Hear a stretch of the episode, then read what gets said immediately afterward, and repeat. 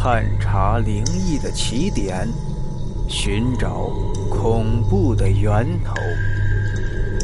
欢迎收听今天的故事：摇椅回魂。每个地方因为地域和风俗不同，对于丧葬之事都有各自不同的处理方式。不过，大部分都是大同小异的。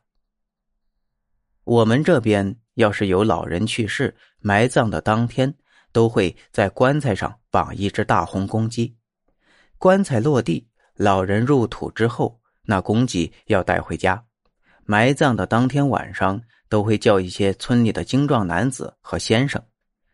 差不多晚上十一点的时候，先生就开始做法事，然后让请来的男子和去世之人的家里人。拿着铁链，敲打着簸箕，带着那只公鸡，先在自家的屋里走上一圈，边走边撒些米，嘴里还大声喊着一些话。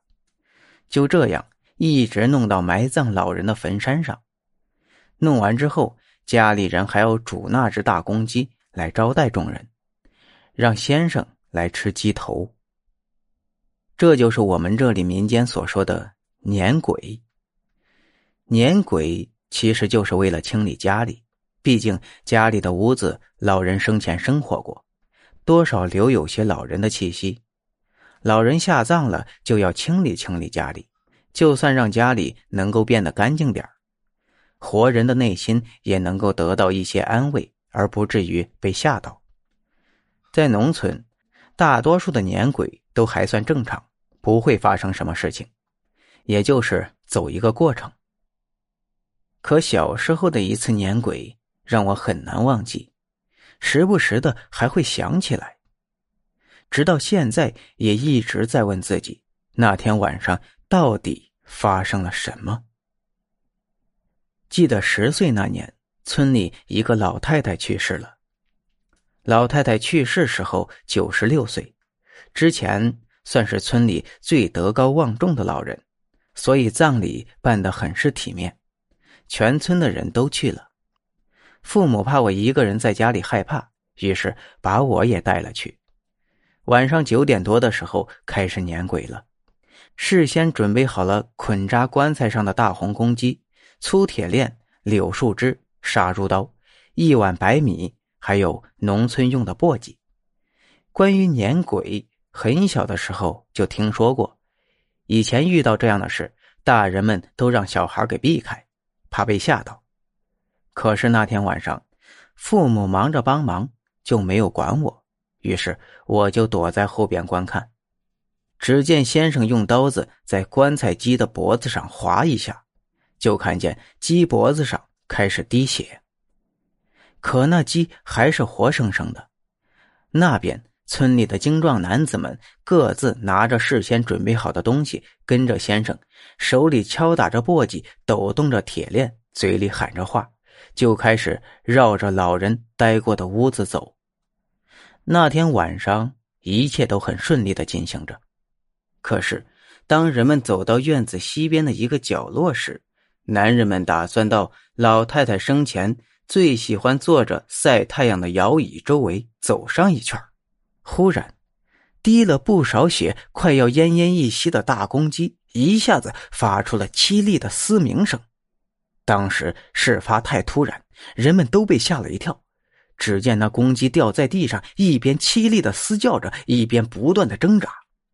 这时，那老太太家养了多年的狗也突然对着角落的摇椅叫了起来。这还不算，那老太太家的狗一叫，整个村子上下的狗也都跟着叫了起来。突然。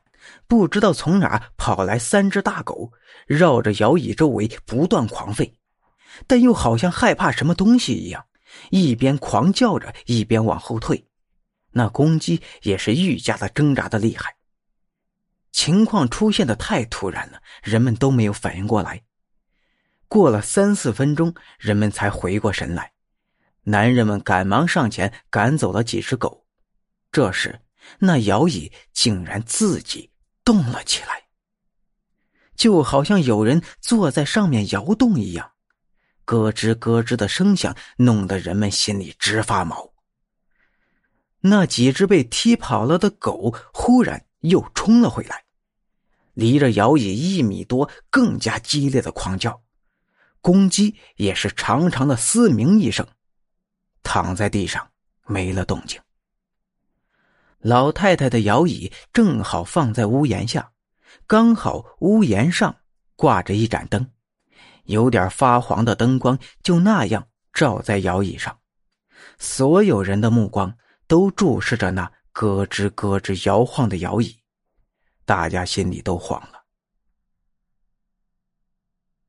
老太太的儿子一下子就跪在地上，哭着说：“娘啊！”你要是有什么没了的心愿，可以给我托梦。您走了就走了，可不要再吓家里人了呀。